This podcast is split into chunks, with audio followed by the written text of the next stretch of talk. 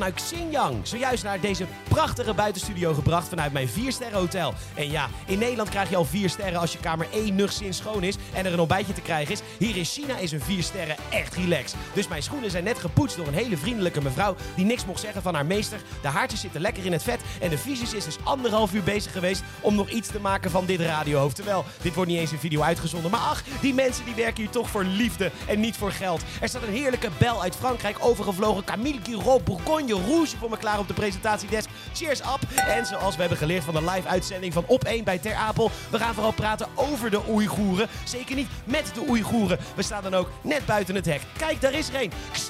Live performance. Nou ja, live vanuit Xinjiang, China. Met de belangrijkste en meest opvallende gebeurtenissen van vandaag. Maar dan met een knipoog. Want ja, Xinjiang en de Oeigoeren echt super erg, maar een beetje relatief. Mijn naam is Peter Bouwman en dit is de Geen van donderdag 1 september.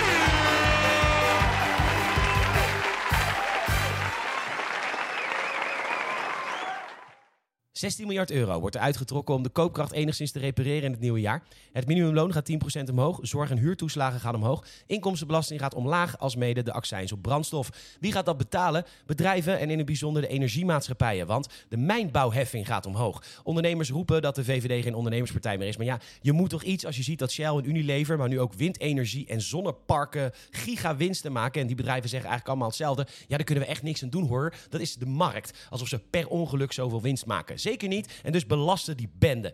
Al zal mijn stroomrekening van 500 piek per maand er niet minder om worden, want de aandeelhouders krijgen natuurlijk altijd voorrang op die ratten, genaamd klanten.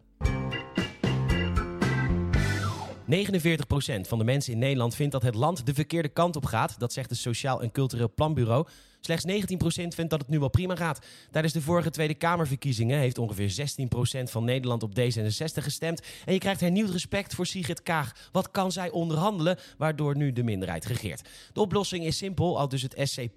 De handen uit de mouwen en het vertrouwen van de burger terugwinnen. Dus de gasprijzen drukken door het Groningerveld. Oh nee, nee, kan niet. Nou, huizen bouwen voor al die veilige landen. Oh nee, dat kan niet vanwege Hugo. Dat zijn onvoorspelbare regels.